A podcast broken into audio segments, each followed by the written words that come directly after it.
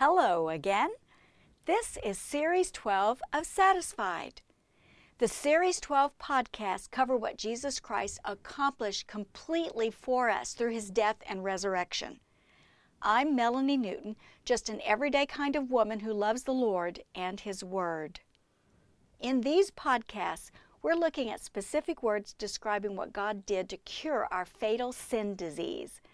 You can find a more detailed study of these words, plus more, in the Graceful Living Bible Study. You can also access the notes for these podcasts by reading the related blogs on my website, melanienewton.com.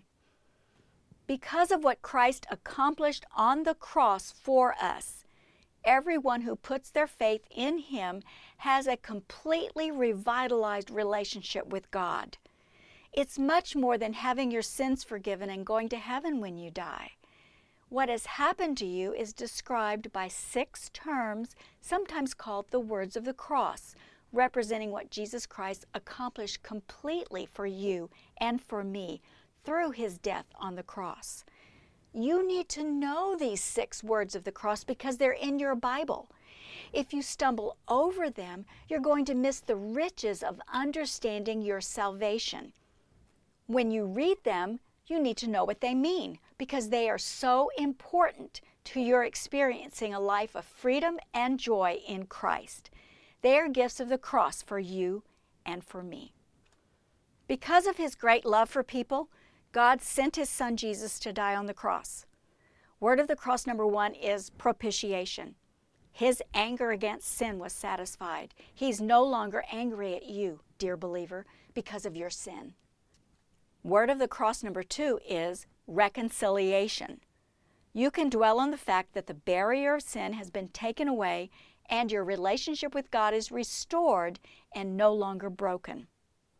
Word of the cross number three is redemption. You have been purchased out of bondage and released into freedom from any entrapping sin and to serve God in obedience. Word of the cross number four is forgiveness. Your sin was transferred to Jesus Christ and taken away from you so that you are now completely forgiven and no longer burdened by your sin and guilt. Word of the cross number five is justification. It means that you are declared righteous in God's eyes. As a teen, I wrestled with the notion that I was not good enough to please God. I could never measure up to His standards of perfection. I was always guilty of not doing something right, of falling short of whatever it was He expected of me. Then I heard some good news when I committed my life to Christ and chose to follow Him. God declared me not guilty of all my sin. Not guilty. Really? Yes, dear believer. God declares you not guilty of all sin once and for all, based on your faith alone in His Son. It is an amazing plan that is totally based on His grace towards you not anything you have earned by your own efforts. And the word used to describe this one decision made by God the judge on behalf of every Christian is justification. The truth wrapped up in this one word has rocked the world for centuries. But what is justification? Justification is a legal term that literally means to declare righteous, to declare not guilty. English New Testaments use justified and made righteous interchangeably, but both mean just about the same thing. Because of Christ's finished work on the cross, God the judge chooses to give a not guilty status to anyone who places their faith in Jesus Christ. This not guilty status can never be earned. God gives this because the sacrifice of Jesus Christ fully honored and satisfied the righteous anger of a holy God against sin. That was propitiation. We learned about that in episode 2 of this series. There are two aspects to justification. The first aspect is the removal of guilt from the offender. That's forgiveness. We learned about that in the last podcast. The second aspect is the addition of righteousness to the one who believes. That's justification. The two aspects together are called the great exchange. Paul describes it clearly in 2 Corinthians chapter 5 verse 21. God made the one who did not know sin, Jesus, to be sin for us, so that in him we would become the righteousness of God. God not only declares you not guilty of all sin through your faith in his son, he also gives you a new status called righteousness before God. That's the end result of justification.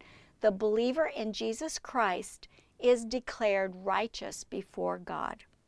It's not your own righteousness that does this.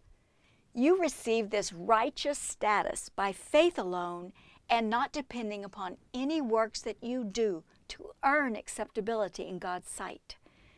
The amazing thing is that God does this while we are still capable of sinning. When God looks on you, He sees His Son's righteousness taking the place of your sin, even your sin after you've been a believer for a long time. Picture with me an accountant's spreadsheet dedicated to your life. On the left side of the page is the heading, My Sins. On the right side of the page is the heading, Christ's Righteousness. When you sin, intentionally or unintentionally, for the rest of your life, God replaces that sin on the my sin side with Christ's righteousness, and He takes your sin and He puts it on His side, on Jesus' side. Your sin is taken away. That's forgiveness. It is a continual balancing. Your sin never stays on your side of the page because God declares in 2 Corinthians 5, verse 19, that He is not counting people's sins against them. Only one sin is counted rejecting Jesus Christ all believers are forever declared not guilty in His sight. Double win! Isn't that great news? But wait, there's more. We now have peace with God as a benefit of being justified. We are no longer deserving punishment for our sin. Instead, we are now presented as holy in His sight, without blemish and free from accusation. That's in Colossians chapter 1 verse 22. In Galatians chapter 3, Paul declared that every believer is a child of God by faith and therefore clothed with Christ. When God looks on you and me, he sees Jesus and his righteousness, not all of our faults. It is an amazing plan that is totally based on His grace toward us, not anything we have earned by our own efforts. In Philippians chapter 3, Paul considered his birth status, education, pursuit of knowledge, and zeal to get rid of Christians as evidence that he had plenty of reasons to convince himself that he was a righteous Jew. God should have been pleased with his efforts. But after knowing Christ, Paul declared all those things that he once thought were in his favor to be rubbish, a loss, not a win, when it comes to faith. Instead, he discovered that knowing Jesus Christ as Lord was far better. He now preferred to be found in Christ with the righteousness that comes through faith, not by his own efforts. All Paul had to do to gain his new righteous standing before God was to trust in Jesus Christ as his Savior and Lord.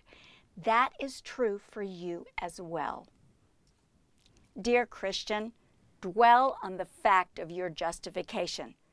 You have been declared righteous so that you are now perfectly acceptable to a holy God based on your faith in His Son. So when you're tempted to think that God could not possibly accept you because of your weaknesses and guilty past, declare this to yourself Because of my faith in Jesus Christ, I am declared righteous, no longer guilty in God's sight. How does that make you feel?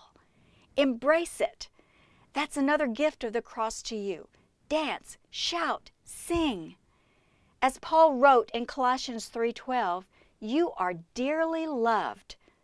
Let Jesus satisfy your heart with his finished work on the cross. Then live in the freedom of your new life in him. Until next time, I'm Melanie Newton, and this is Series 12 of Satisfied.